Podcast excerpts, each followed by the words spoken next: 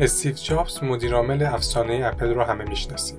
نویسنده زندگی نامه جابز در کتابش تعریف می‌کنه که با وجود ویژگی های منحصر به فرد زیادی که اون داشت مهمترین ویژگی اون این بود که می‌تونست اطرافش رو با بهترین ها پر کنه. در یکی از سخنرانی ها جابز تعریف می‌کنه خیلی ساده انگاران است که فکر کنیم میشه همه مشکلات رو با تکنولوژی حل کرد. حل مشکلات ریشه‌ای از طریق آدماست که امکان پذیره. شرکت هایی می‌تونن مشکلات رو حل کنن که بهترین ها رو جذب می‌کنن. با خودتون فکر کنید که فرق بین بدترین راننده تاکسی و بهترین راننده تاکسی چیه؟ راننده تاکسی خوب شما رو سریع میرسونه ولی اون یکی مسیر نیم ساعته رو یک ساعت و نیم طول میده. کلی هم توی شهر علکی میچرخونتتون. احتمال برخورد شما با یه راننده تاکسی خوب 50 50 اما این نسبت برای شغل‌های تخصصی فرق داره. مثلا احتمال پیدا کردن یک مهندس نرم افزار خوب یک به پنجاهه و تفاوت هزینه هم که ما میدیم خیلی بیشتر از یک ساعته بر اساس تجربه جابز دنبال بهترین ها رفتن همیشه جواب میده. و ما در این قسمت می‌خوایم درباره این حرف بزنیم که چطور میشه بهترین ها رو پیدا کرد.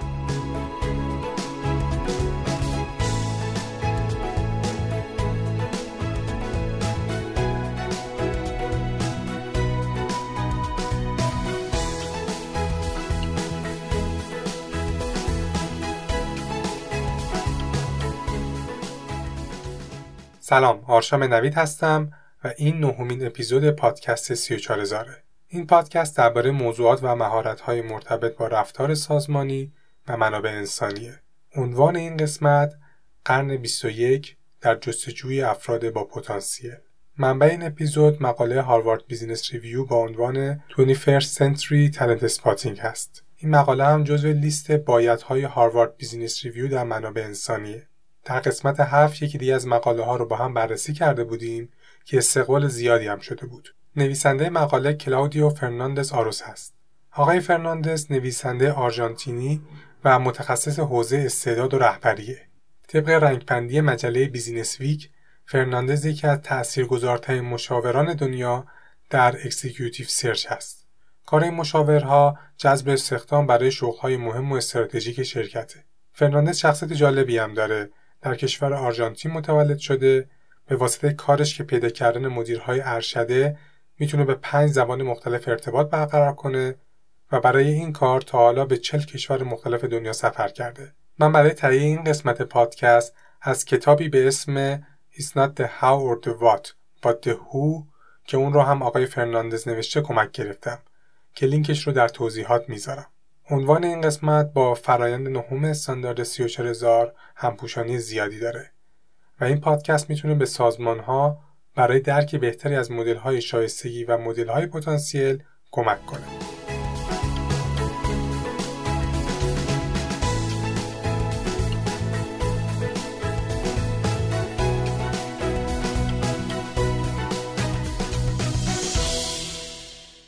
در چند دهه گذشته شرکت های زیادی روی جذب و توسعه افراد بر اساس شایستگی ها تمرکز کردند. اینجوری که بررسی میشه هر شغل به چه مهارت ها، دانش ها و توانایی های نیاز داره بعد سعی می‌کنن افرادی رو استخدام کنن که یه مجموعه از این شایستگی ها رو داشته باشند. اما قرن 21 به ما نشون داد که کسب و کار داشتن از اون چیزی که فکر می‌کردیم پیشیده تره و ممکنه مهارت هایی که امسال همه دنبالش باشن چند سال دیگه اصلا به درد نخوره. برای همین نویسنده معتقد این مدل جذب در قرن 21 کارآمد نیست. خب راه حل چیه؟ در این قسمت پادکست درباره این حرف می‌زنیم که مدیرها و منابع انسانی ها باید به پتانسیل آدما توجه بیشتری بکنن. فردی که پتانسیل بالایی داره می‌تونه با شرایط دائما در حال تغییر سازگار بشه و در رویارویی با چالش های جدید رشد کنه. افراد با پتانسیل یا high potential ها پنج تا شاخص کلیدی دارن که مدیرها و متخصصهای منابع انسانی باید یاد بگیرن این شاخص ها رو در افراد تشخیص بدن. این شاخص ها شامل انگیزه، motivation، کنجکاوی، curiosity، بینش، insight، درگیر کردن افراد، engagement و تعیین کنندگی determination هست که مفصل دربارهش حرف می‌زنیم. اما قبل از اینکه درباره مدل های پتانسیال توضیح بدم بیایم معیارهای موفقیت آدما رو در چهار دوره زمانی بررسی کنیم. برای اولین دوره بعد برگردیم به صدها سال پیش. تصور کنید شما پنج قرن پیش زندگی می کردید. در اون زمان اگر می‌خواستید قصری بسازید یا کشاورزی کنید یا به جنگ برید چیکار می‌کردید میومدید سالمترین و قویترین آدما رو برای این کار انتخاب می‌کردید ارزیابی این ویژگی ها هم خیلی آسون بود فقط کافی بود یه نگاه به آدما بندازی تو پرانتز بگم که با وجود گذشت صدها سال هنوز هم این ویژگی های ظاهری در تصمیم گیری های ما موثره برای مثال میانگین قد مدیرعامل های 500 شرکت برتر در لیست فورچون 5 سانتی بلندتر از میانگین قد آمریکایی است. خب بریم سراغ دوره دوم. این دوره میشه اوایل قرن بیستم. تو این دوره تاکید زیادی روی ضریب هوشی، تجربه و سابقه کار شد. در این دوره آیکیو بالا مهمترین معیار برای استخدام بود. برای همین سوابق تحصیلی و آزمونهای مختلف نشون می‌داد که فرد چقدر ضریب هوشی داره و با این حساب پیش بینی می‌کردن چقدر در آینده می‌تونه موفق بشه. از طرفی کارها استاندارد شده بود. با استاندارد شدن کار شباهت ها هم زیاد شده بود. مثلا همه حسابدارهای اون زمان تقریبا کار یکسانی انجام می‌دادن و اینکه در چه شرکتی کار می‌کنی یا حتی در چه صنعتی کار می‌کنی تفاوت زیادی ایجاد نمی‌کرد. خب با این وضع گذشته افراد می‌تونست شاخص معتبری باشه. یعنی هر کی سابقه بیشتری در حسابداری داشت و باهوشتر بود گزینه واضح برای استخدام بود. دوره سوم که از سال 1973 شروع شد دوره شایستگی سردمدار این دوره آقای دیوید مکلنده. اون با مقاله با عنوان Testing for Competence Rather than for Intelligence موج ارزیابی بر اساس شایستگی ها رو به خصوص برای شغل های مدیریتی را انداخت. این روی کرد در واکنش به تست هایی بود که برای تشخیص ضریب هوشی انجام می‌شد. آقای مکلن مطرح کرد که بیایم در هر شغل دنبال دانش، مهارت ها و توانایی هایی باشیم که بتونه عملکرد افراد رو در اون شغل و شرکت پیش بینی کنه. این روی کرد هم زاده شرایط زمانی خودش بود. داریم درباره دوره حرف می‌زنیم که یه انقلابی در تکنولوژی و صنعت به وجود اومده بود و این باعث پیچیده تر شدن شغل ها شد. با توجه به این تغییرات هر شرکت میومد شغل ها رو تجزیه می‌کرد و می‌دید که این موقعیت به چه دانش، مهارت یا توانایی نیاز داره و در قدم بعد میگشتن ببینن چه فردی ترکیبی از این شایستگی ها رو داره. علاوه بر بحث شایستگی ها در همین دوره تحقیقاتی منتشر شد که نشون می‌داد در شغل هایی که یه بخشی از اون شامل رهبری آدما میشه هوش هیجانی یا EQ تاثیر خیلی بیشتری از IQ داره نویسنده توضیح میده که الان زمان طلوع دوره چهارمه. ما وارد جهانی شدیم به اسم وکا. این کلمه برای توصیف یک محیط بی‌ثبات غیر قطعی پیچیده و مبهم به کار میره. ماهایی که در ایران زندگی می‌کنیم ارتباط بیشتری با این مفهوم می‌گیریم. نویسنده توضیح میده با وکا شدن جهان دیگه هیچ قانون موفقیت کلی برای همه شرکت ها و صنایع وجود نداره. و نمی‌تونی بگی من یه فرمول یا مدلی برای موفقیت پیدا کردم که همیشه و همه جا جواب میده. در جهان وکا شایستگی ها تاریخ انقضا دارن. چیزی که امروز باعث موفقیت در یک شغل میشه ممکنه فردا اصلا به کار نیاد. چون تو این فردای نوعی ممکنه قواعد بازی کلا عوض شده باشه. مثلا استراتژی های شرکت تغییر کرده باشه قانون عوض شده باشه یا اتفاقی مثل پاندمی کرونا افتاده باشه. برای همین تو این شرایط ارزیابی شایستگی ها کافی نیست. وقتی دارید یکی رو استخدام می‌کنید مهمترین سال این نیست که آیا این آدم مهارت های لازم برای انجام این کار رو داره یا نه. سوال مهمتر اینه که آیا این فرد پتانسیل یاد گرفتن مهارت های جدید رو داره یا نه. برای همین که قرن 21 زمان موفقیت های پتانسیال هاست. افرادی که توانایی سازگاری با شرایط دائما در حال تغییر رو دارن و موقع سختی و چالش می‌تونن رشد کنن.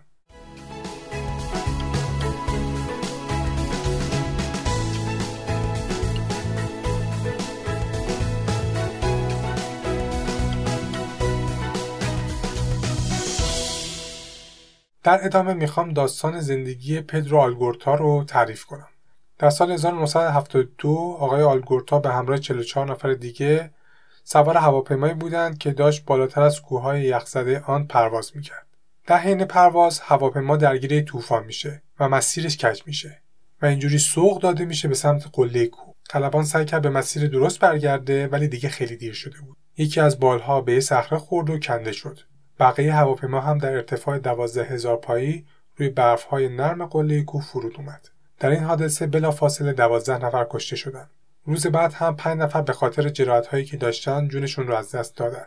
که یکی از اونها هم بهترین دوست و همکلاسی آلگورتا بود. همه این اتفاقای وحشتناک که گفتم تازه شروع بدبختی های اونا بود. تو این هوای سرد هیچ غذایی به غیر از کمی نوشیدنی و شکلات باقی نمونده بود که اون رو هم کسایی که جون سالم به در برده بودن چند روز جیره بندی کردن و خوردن. آلگورتا از یک رادیوی ترانزیستوری کوچیک که از سقوط هواپیما سالم مونده بود میشید که اخبار میگه انتظار میره اگه در چند روز آینده کسی اونا رو پیدا نکنه همه جونشون رو از دست بدن. گروه جستجو ده روزی می‌شد که دنبال اثری از هواپیما بود ولی به نتیجه نرسیده بودن. در این شرایط آلگورتا و همراهانش باید تصمیمات سخت می‌گرفتن این تصمیمات سخت و اینکه چطور تونستن روحیشون رو حفظ کنن باعث شد که هفتاد و دو روز در اون شرایط زنده بمونن و در نهایت نجات پیدا کنند. 14 سال بعد از این حادثه در سال 1986 نویسنده مقاله ما دنبال جذب یک مدیر پروژه برای شرکت کینسا بود. کینسا یک شرکت خانوادگی در آمریکای لاتینه. در اون ایام هنوز حرفی از شایستگی ها یا competency مطرح نبود. فقط برای اینکه نسبت به اون زمان دید بهتری پیدا کنیم و بگیم که داریم درباره زمان قبل از وجود اینترنت حرف می‌زنیم. اون موقع مثل الان دسترسی به یه حجم زیادی از رزومه و افراد امکان پذیر نبود. برای همین قدرت انتخاب زیادی وجود نداشت تا بشه فردی رو پیدا کرد که هم صنعت رو بشناسه هم مهارت های لازم رو داشته باشه. نویسنده مقاله برای پیدا کردن مدیر پروژه به یکی از همدانشگاهی سابقش تماس گرفت. اون فردم کسی نبود جز آلگورتا. آلگورتا کارش رو به عنوان یک مدیر پروژه ساده شروع کرد. و با اینکه هیچ تجربه ای در حوزه کالاهای مصرفی، بازاریابی، فروش یا حتی اون منطقه نداشت، تونست بسیار موفق عمل کنه. اون تونست بعد از مدتی ارتقا پیدا کنه و جلوتر هم مدیرعامل شرکت شد. در آخر آلگورتا یک شرکت خانوادگی رو به یکی از شرکت های قابل احترام و بزرگ آمریکای لاتین تبدیل کرد. بعد از شنیدن داستان استخدام آلگورتا، نویسنده برمیگرده به چند سال قبل از انتشار این مقاله. یک کسب و کار خانوادگی از فرناندز کمک خواسته بود که براشون یه مدیرعامل جدید پیدا کنن. کار این شرکت هم فروش تجهیزات الکترونیکی بود. و قصد داشت مدیریت شرکت رو تر پیش ببره و کسب و کارش رو گسترده تر کنه. به کمک هیئت مدیره تحقیق کردن که این کار به چه شایستگی هایی نیاز داره. قدم بعد این بود که فرد مناسب رو پیدا و ارزیابی کنن. در نهایت فردی که استخدام شد همه شایستگی های مورد نظر رو داشت. حتی بیشتر از اون چیزی که توقع داشتن. اون از یکی از بهترین دانشگاه ها فارغ التحصیل شده بود و سابقه کار در شرکت های مطرح اون صنعت رو داشت. اما در نهایت این استخدام استخدام موفقی نبود. با وجود سابقه عالی این فرد نتونست با تغییرات تکنولوژی، بازار و قانونی سازگار بشه و بعد از سه سال عمل کرده پایین با این فرد قطع همکاری شد. بیایم به هم فکر کنیم چرا این مدیر عامل در کار شکست خورد در حالی که به نظر می رسید همه مهارت‌های لازم رو داشته باشه. ولی از اون طرف آلگورتا تونست موفق بشه. نویسنده میگه جواب این سوال پتانسیله. تعریفش یه بار کردیم دوباره میگم که یادآوری بشه. توانایی سازگاری با شرایط دائما در حال تغییر و رشد در مواجهه با چالش ها. فرق این دو نفر در پتانسیل بود. آلگورتا داشت، مدیرعامل دوم نداشت. نویسنده اعتراف می‌کنه که اون زمان آلگورتا را تا حد زیادی شانسی انتخاب کرده. اما بعد از تجربه سی سال ارزیابی و جذب مدیرها و پیدا کردن عواملی که در عملکردشون موثره به این نتیجه رسیده که پتانسیل مهمترین پیش بینی کننده موفقیت در شغله.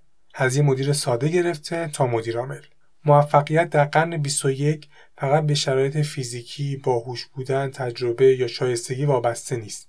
این پتانسیل آدم که تعیین کننده موفقیته. خیلی از شرکت ها هستن که برنامه های خیلی خوبی برای توسعه و ارتقای مدیراشون دارن. اما از نگاه نویسنده تمرکز این برنامه ها بیشتر روی عملکرد آدم هاست نه پتانسیلشون. یعنی ما این فرض رو می‌گیریم چون این مدیر در گذشته عمل کرده خوبی داشته در آینده هم خوبه اما همونجور که گفتیم در یک محیط بیثبات غیر قطعی پیچیده و مبهم یا همون وکا. عملکرد خوب در گذشته پیش بینی کننده آینده خوب نیست. تو پرانتز من نظر خودم بگم. به نظرم همه شرکت ها وارد جهان وکا نشدن. یعنی در تعدادی از شرکت ها و صنایع هنوز شرایط قابل پیش بینی است. مثلا اوضاع برای یک شرکت پیچ و مهره سازی از ده سال پیش تا الان خیلی فرق نکرده. در همچین شرکتی اگر یک سری مهارت ها و شایستگی های مشخص داشته باشی می‌تونی تا بازنشستگی از همون استفاده کنی. ولی اینم باید در نظر گرفت که تعداد شرکت های این تیپی روز به روز داره کمتر میشه.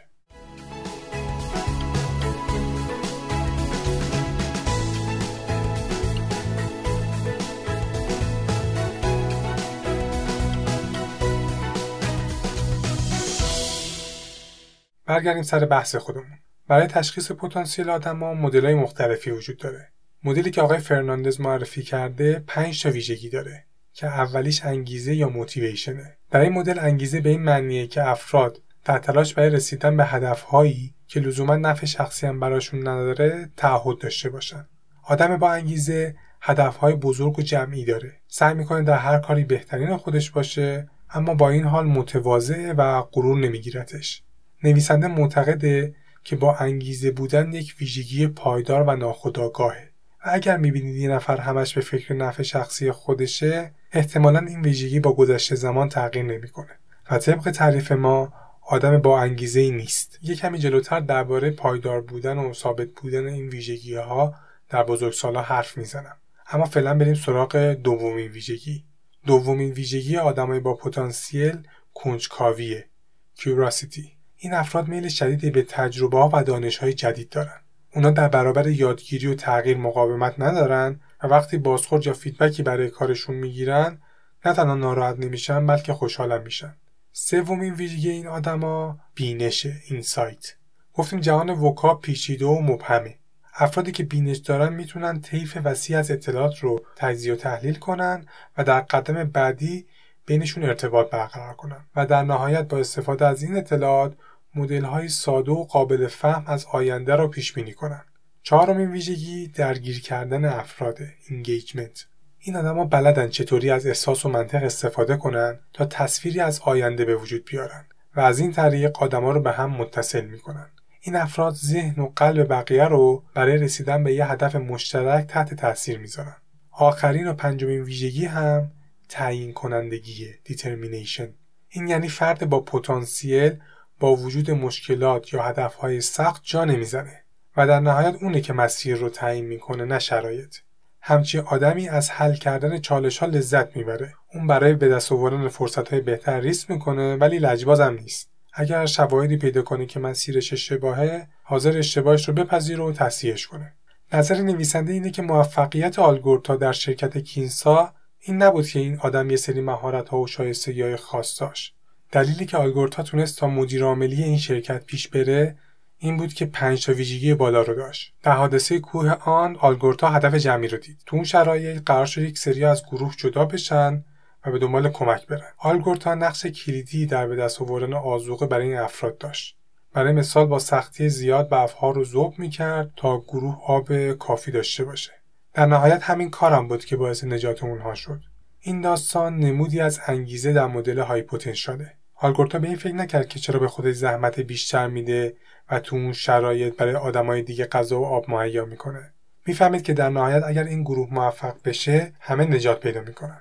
در اون شرایط وحشتناک به جای اینکه زانوی غم بغل بگیر و آماده مردن بشه آلگورتا به محیط اطرافش توجه کرد و فقط اون بود که متوجه شد آبی که از یخها بیرون میاد به سمت شرق جریان پیدا می‌کنه و با توجه به این حد زد که خلبان در آخرین لحظات موقعیت خودش رو گم کرده و اشتباه گزارش داده و اونها سمت آرژانتینی کوه آن هستن نه سمت شیلی. این موضوع بینش یا اینسایت این آدم رو نشون میده.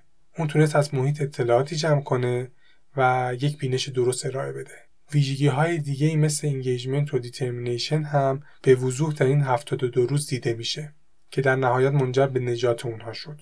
یکی از دوستان آلگورتا بعد از سقوط هواپیما در حال مرگ بود. شکستگی های زیادی در استخوناش بود ولی آلگورتا تا لحظات آخر ازش مراقبت کرد و سعی داشت به طریقهای مختلف حواس دوستش رو از دردی که داشت می‌کشید پرت کنه. حتی سعی می‌کرد بخندونتش. نویسنده میگه درسته که تجربه ای که آلگورتا در این حادثه داشت هیچ ربطی به مدیرعاملی یک شرکت نداره. ولی دقیقا همین ویژگی ها بود که تونست اون رو در کسب و کار هم موفق کنه. یک مثال برای نشون دادن انگیزه و دید نفع جمعی در کار این بود که بعد از ده سال کار در شرکت کینسا به دلیل استراتژی جدید شرکت توصیه کرد پروژه خودش رو که این همه روش وقت گذاشته بود کنسل کنن و اینجوری در کار هم نشون داد که نفع جمعی رو به نفع شخصی ترجیح میده. از طرف دیگه اون یک مدیرعامل کنجکاو بود و همیشه نظر مشتریا و کارکنای شرکت در هر سطحی رو می‌پرسید. همین روحیه باعث شد که بتونه کمپین هایی رو پیاده سازی کنه که در نهایت فروش شرکت رو چند برابر کرد. آلگورتا از بینشی که داشت در استخداما استفاده می‌کرد و مدیرعامل بعدی شرکت رو خودش استخدام کرده بود و پرورش داده بود. مثال دیگه بینش آلگورتا این بود که در یک حرکت جسورانه همه دارایی های غیر ضروری شرکت رو فروخت تا از درآمدش برای توسعه کسب و کار در منطقه استفاده کنه. اون تونست با engage کردن آدما به یک فرهنگ سمی در شرکت پایان بده. و در آخر ویژگی determination یا خودتنگری این آدم باعث شد که در مقابل مشکلات جا نزنه. اولین پروژه اون در شرکت کینسا ساخت یک کارخونه بود. اما همون شروع کار با مشکل بودجه مواجه شد. تو این حالت شاید خیلیا استعفا بدن و برن دنبال یک کار دیگه. اما به جاش آلگورتا سعی کرد پروژه رو از راه دیگه ای تامین مالی کنه و در نهایت هم اوکی شد. اما بعد از تامین مالی یه اتفاق دیگه افتاد. ارزش پول در آرژانتین کاهش زیادی پیدا کرد و تورم زیاد به وجود اومد. اما با تمام این سختی ها کارخونه در مدت 15 ماهی که برنامه ریزی شده بود ساخته شد.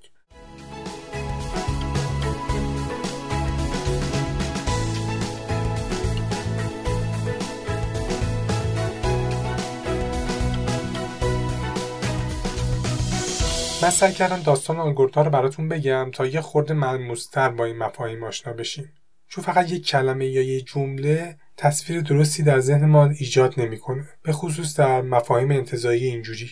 حتی به نظرم اگر با این عبارت ها خیلی سرسری برخورد کنیم هر کسی از دید خودش یه برداشتی می‌کنه. مثلا بینش یا اینسایت داشتم ممکنه از نگاه هر کسی فرق کنه. من در این قسمت هدفم این بود که درباره دیدگاه پشت این مدل حرف بزنم وگرنه تشخیص این ویژگی ها در افراد خودش داستان کاملا جداست.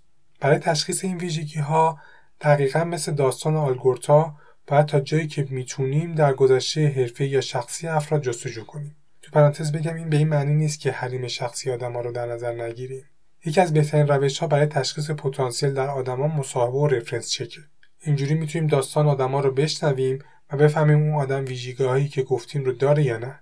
برای مثال اگر می‌خوایم بفهمیم یکی کنجکاو هست یا نه نمی‌پرسیم آیا تو خودت آدم کنجکاوی می‌دونی؟ جواب این سال یه آره یا نه. کمتر کسی میگه من کنجکاو نیستم. به خصوص اگر دنبال یه شغل باشه. به جز دنبال نشونه هایی میگردیم که نشون بده فرد روی توصیه خودش وقت می‌ذاره. از یادگیری لذت می‌بره و می‌تونه از اشتباهاتش درس بگیره. چند تا از سوالایی که درباره کنجکاوی میشه پرسید رو در ادامه میگم. مثلا می‌تونیم بپرسیم وقتی یکی تو رو به چالش بکشه چطور واکنش نشون میدی؟ چه کارهایی برای توسعه شخصیت یا به دست آوردن تجربه های جدید انجام میدی؟ چطور کمک می‌کنی سرعت یادگیری در شرکت بیشتر بشه؟ اگر این مسئله برات ناشناخته باشه چه قدم هایی برای بهتر فهمیدنش برمیداری؟ نویسنده توصیه می‌کنه که وقتی دارید با فرد مصاحبه می‌کنید دنبال مثال باشید. مثالی که نشون بده فرد چقدر این پنج ویژگی رو داره. دوباره تکرار می‌کنم برای اینکه یادآوری بشه برامون. این پنج تا ویژگی شامل انگیزه برای رسیدن به اهداف جمعی، کنجکاوی، اینکه چقدر فرد می‌تونه از اطلاعاتی که به دست میاره به یک بینش و تصویر جدید برسه، فرد چقدر می‌تونه افراد رو درگیر نگه داره و در نهایت اینکه آیا اون در برابر مشکلات جا می‌زنه یا نه. در رفرنس چک هم اگر دارید با مدیر یا همکارهای سابق فرد حرف می‌زنید به دنبال همین مثال ها باشید.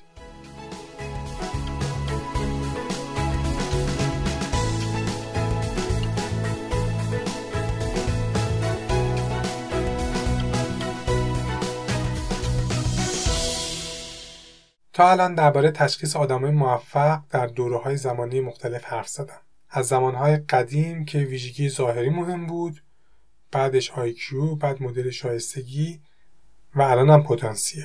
ویژگی آدمه با پتانسیل رو توضیح دادم و داستان آلگورتا رو شنیدیم. الان می‌خوام درباره یکی از سالهای زیربنایی حرف بزنم که آیا آدمای بزرگ به دنیا میان یا بزرگ میشن؟ چه چیزهایی هست که در آدما می‌تونه تغییر کنه و چه چیزهایی هست که نمی‌تونه تغییر کنه؟ مخصوصا وقتی داریم درباره آدمای بزرگ و بالغ حرف می‌زنیم. قدیما اعتقاد اکثریت این بود که شکست یا موفقیت یک فرد قبل از تولدش مشخص شده و اینکه آدما امکان تغییر وضعیتشون رو ندارن. البته با توجه به شرایطی که در گذشته بود این تفکر غیر منطقی به نظر نمی رسید چون در قدیم روال این بوده که پسرها همون شغل پدرشون رو دنبال می‌کردن به زنها هم که کاملا بیتوجهی می شده. در نهایت هم فقیرها فقیر میموندن پولداران پولدار. در این دوران علم در اختیار افراد کمی بود. یه خورده که گذشت این طرز فکر عوض شد. با بیشتر شدن دسترسی آدما به علم و آزادی سیاسی بیشتر آدمای تحصیل کرده بیشتری در جامعه بودند و کم کم این باور به وجود اومد که آدما می‌تونن تغییر کنند نقطه مقابل اون فکر سنتی الان اینه که آدما می‌تونن هر چیزی رو در خودشون تغییر بدن. از تناسب اندام گرفته تا ذهنیت یا توانایی مثل ارتباطات، مذاکره و خیلی چیزای دیگه. به نظر نویسنده واقعیت یه جای بین این دوتاست. یعنی یه سری ویژگی ها ذاتی هن و ما نمی‌تونیم تغییرشون بدیم و یه سری ویژگی های دیگر رو میشه پرورش داد و بهتر کرد. خب این موضوع چرا به منابع انسانی و استخدام برای شرکت ها داره؟ نکته این بحث برای منابع انسانی ها اینه که برای ارزیابی و توسعه آدما باید بدونیم امکان تغییر و بهتر کردن چه ویژگی هایی رو داریم برای مثال IQ یا ضریب هوشی که هوش تحلیلی کلامی ریاضی و منطق رو میسنجه تقریبا در بزرگسالی ثابته و تغییری هم نداره. البته همینجا بگم برای اینکه استخدام موفقی داشته باشیم لازم نیست همش بریم دنبال نابغه ها برای بیشتر شغلا یه مقدار مشخصی از ضریب هوشی لازمه که بهش سطح آستانه میگن و جالبه بدونید که تحقیقات نشون میده که اگر ضریب هوشی از آستانه بالاتر باشه دیگه هر چقدر زیادتر بشه بالا رفتن IQ باعث عمل کرده بهتر نمیشه. برای بیشتر شغلها فقط لازمه از یه سطح مشخصی IQ بالاتر باشه. برگردیم به بحث خودمون. نکته که گفتم این بود که بعضی ویژگی ها مثل ضریب هوشی در بزرگسالها تقریبا ثابته. یه شاخص دیگه که در آدمای بالغ به ندرت تغییر می‌کنه ارزش های اون آدمه. وقتی درباره ارزش ها حرف می‌زنم منظورم فقط صداقت و درستکاری نیست. افرادی که می‌خوایم جذب کنیم باید ارزش های مشترکی با شرکت ما داشته باشن. به قول جیم کالینز در کتاب خوب به عالی ما می‌تونیم به آدم و مهارت یاد بدیم اما شخصیت و کارکتر نه. برای همینه که منابع انسانیان باید به این موضوع حواسشون جمع باشه. راستش حزم این جمله که یه سری از ویژگی های آدمان تغییر نمی‌کنه برای خودم سخت بود. ولی نویسنده آزمایشی رو مطرح کرد که منو بیشتر به فکر فرو برد. فرض کنید پسر چهار ساله روی صندلی نشسته. یه نفر میاد یه شیرینی جلوش می‌ذاره و بهش میگه تو دو تا انتخاب داری. یا می‌تونی الان شیرینی رو بخوری یا می‌تونی 15 دقیقه صبر کنی و یه شیرینی دیگه جایزه بگیری و جفتش رو با هم بخوری. بعدش فرد از اتاق میره بیرون و بچه رو با شیرینی تنها می‌ذاره. یه لحظه خودتون رو جای اون بچه بذارید. شما بودید چیکار می‌کردید؟ هیچ کس تو اتاق نیست و یه شیرینی خوشمزه جلوتونه. این آزمایش برای اولین بار در سال 1960 انجام شد و بعد از اون بارها تکرار شد. نتیجه این بود که تقریبا یک سوم بچه ها تا فرد از اتاق می‌رفت بیرون سری شیرینی رو میخوردن. یک سوم بعدی تلاششون رو می‌کردن و دلاورانه مقاومت می‌کردن. مثلا چشهاشون رو میبستن با دست و پاشون بازی می‌کردن که حواسشون پرچه. ولی آخر کار وسوسه می‌شدن و اونا هم شیرینی رو میخوردن. خیلی بانمکه این آزمایش ویدیوش تو یوتیوب هست. اسم این آزمایش مارشملو تسته. لینکش رو در توضیحات می‌ذارم اگه خواستید ببینید. شخصیت مورد علاقه من یه پسر بچه است که شیرینی رو بر میداره بعد می‌ذاره سر جاش. دوباره بر میداره نگاش می‌کنه دوباره می‌ذاره سر جاش. برای بار سوم بر میداره یه تیکی خیلی کوچیک می‌کنه و یه جوری می‌ذاره که کسی نفهمه. در نهایت گروه آخر 15 دقیقه رو صبر می‌کنن و یه شیرینی دیگه جایزه می‌گیرن و جفتشو می‌خورن. چند سال بعد دوباره محقق ها بچههایی که الان نوجوان بودن رو بررسی کردن. جالب قضیه اینجاست که بچه هایی که در برابر وسوسه شیرینی مقاومت کردن و 15 دقیقه رو صبر کردن در نوجوانی منظمتر با اعتماد به نفستر و قابل اعتمادتر از گروهی بودن که نکردن. بچههایی که نتونستن مقاومت کنن از اون طرف لجبازتر و حسودتر بودن. اختلاف معناداری بین نمره های تحصیل این دو گروه وجود داشت. وقتی این بچه ها بزرگتر شدن و از سر کار رفتن این اختلاف بیشتر شد. تست مارشملو تونست با گیری ویژگی خودکنترلی موفقیت بچه ها رو در آینده پیش بینی کنه. در ادبیات امروز ما ویژگی خودکنترلی رو یکی از جنبه های اصلی هوش هیجانی می‌دونیم. نویسنده معتقد بعضی ویژگی ها در بزرگسالها تقریبا ثابت میمونه. مثل هوش هیجانی، ضریب هوشی، ارزش ها و چیزی که ما عنوان این قسمت رو بهش اختصاص دادیم یعنی علمان های پتانسیل.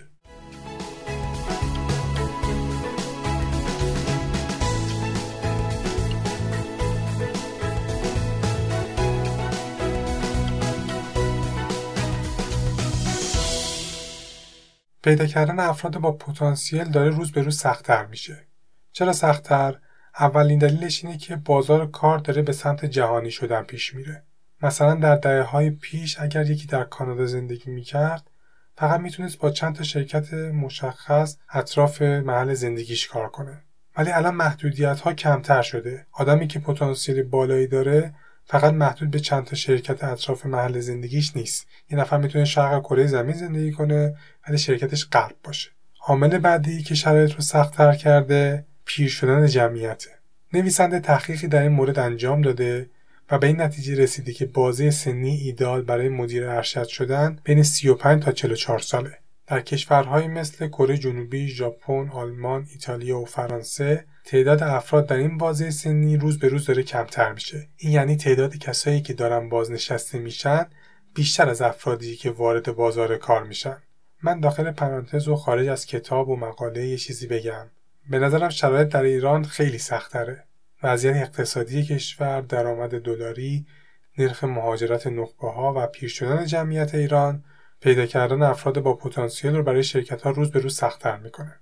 در یکی از گزارش هایی که در ایران منتشر شده بود، مهمترین دغدغه مدیر ها بعد از عدم ثبات اقتصادی کمبود نیروی متخصص و توانمند برای شرکت هاشون بود. این رو بذارید کنار این موضوع که طبق آمار ساید وردمتر از بین کشورهای جهان ایران بعد از کره جنوبی ششمین کشوری هست که داره به مرحله فوق سالمندی میره یعنی طی 20 سال آینده جمعیت سالخورده ایران از 14 درصد به 21 درصد می‌رسه و تا سال 2050 ما پیرترین کشور خاور میانه خواهیم بود. به نظرم این موضوع دیگه برای شرکت های ایرانی از زنگ خطر گذشته و خیلی جدیه.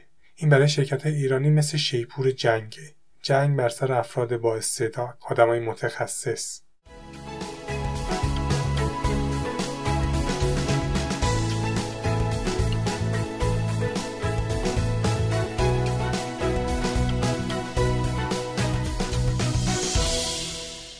اول اپیزود گفتم که ما داریم در جهان وکا زندگی می‌کنیم.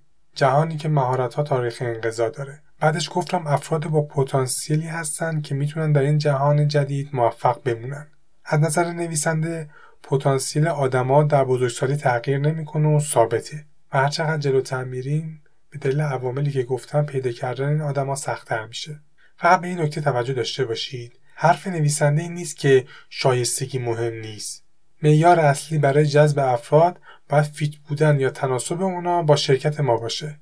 این یعنی طبیعتا مهارت‌های فرد باید متناسب با شغلش باشه. اون فرد باید با فرهنگ و ارزش‌های شرکت همراستا باشه. همه این نکته مهمه. حرف نویسندم این نیست که تمام روش های ارزیابی قبلی رو بریزید دور و فقط دنبال افراد با پتانسیل باشید. حرف نویسنده اینه که با توجه به شرایط قرن 21 پتانسیل آدما اولویت بیشتری نسبت به بقیه معیارها داره.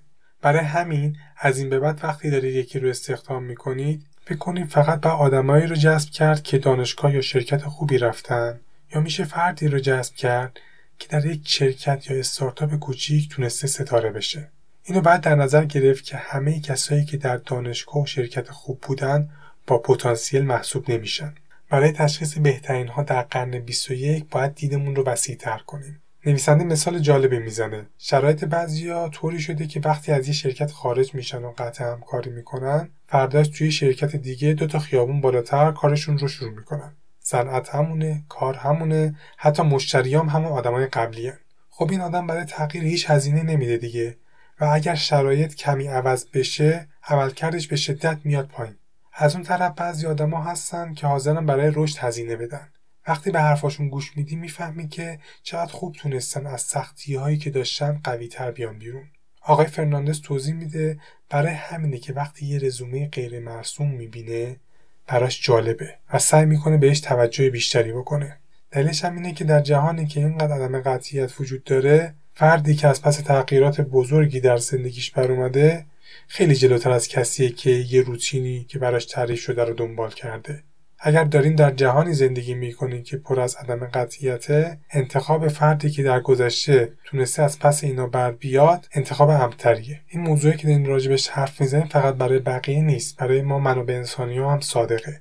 ما به جای اینکه تمام فکر و ذکرمون این باشه که چطوری پله های پیشرفت شغلی رو یکی یکی بالا بریم بیایم سعی کنیم خودمون رو در معرض تجربه های جدید قرار بدیم. خودمون رو به چالش بکشیم. جمله آخر. وقتی سعی دارید بهترین ها رو برای شرکت خودتون جذب کنید بعد از اینکه تجربه و سابقه فرد رو چک کردید بعد از اینکه شایستگی های فرد رو ارزیابی کردید حواستون به پتانسیل اون آدم باشه و هیچ وقت اتوماتیک وار کسی که رزومش متفاوته رو کنار نذاریم. اتفاقا یه نگاه دقیقتر بهش بکنید. شاید این فرد ستاره آینده شرکت شما باشه.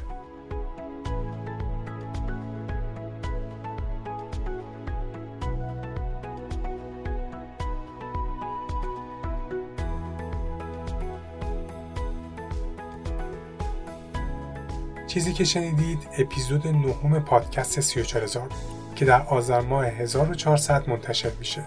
پادکست 34000 رو من آرشام نوید به کمک انجمن علمی مدیریت دولتی ایران تولید می‌کنیم. همزمان با انتشار قسمت نهم فعالیت پادکست با کمک دوست خوبم آرمان عزیزی در لینکدین شروع میشه.